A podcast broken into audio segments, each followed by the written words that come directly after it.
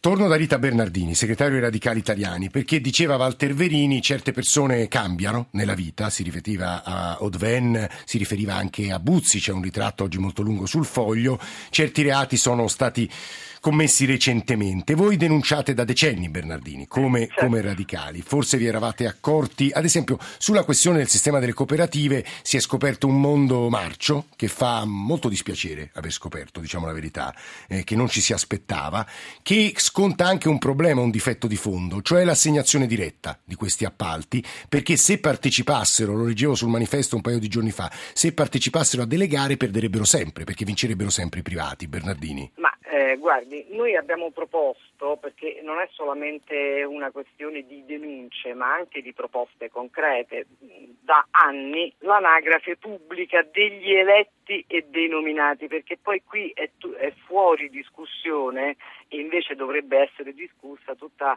eh, la questione dei consigli di amministrazione dove sono presenti i politici, quindi anagrafe pubblica degli eletti e dei nominati per il diritto dei cittadini a conoscere anche sugli appalti la conoscenza dei cittadini è fondamentale su come vengono assegnati e su tutto questo c'è la Però Bernardini le faccio una domanda anche candida se vuole, ma è possibile per dei cittadini riuscire a capire bilanci, analizzare eh, ma questioni? guardi, oggi c'è internet eh. e io sono molto fiduciosa che la capacità dei cittadini poi si sviluppa nel tempo e ce ne sono di molto capaci che sono in grado di esaminare queste cose. Ma io dico, per esempio a Roma, si dice allora era tutto pulito. No, perché eh, faccio un esempio.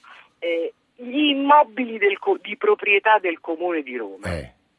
Cioè, siamo stati noi, Marco Pretese, di avere eh, l'elenco. Pannella, sarebbe Pannella, sì. Marco Fannella sì. pretese di avere gli elenchi io riuscii a farli pubblicare in internet perché che giochi ci sono stati? Su questi beni, alcuni di prestigio che sono, stati, sono finiti poi in mano a politici, sindacalisti, giornalisti, cioè queste erano cose ben precise che venivano vendute a prezzi stracciati mentre erano una risorsa io riuscii a farli mettere online nei tre mesi che sono stata consigliera comunale. Lo sa che quando non sono più stata nel comune di Roma sono stati tolti, non ci sono più online i beni di proprietà del comune di Roma? Allora vede che non c'è la volontà di far conoscere eh, la storia ai cittadini, quello eh, che avviene.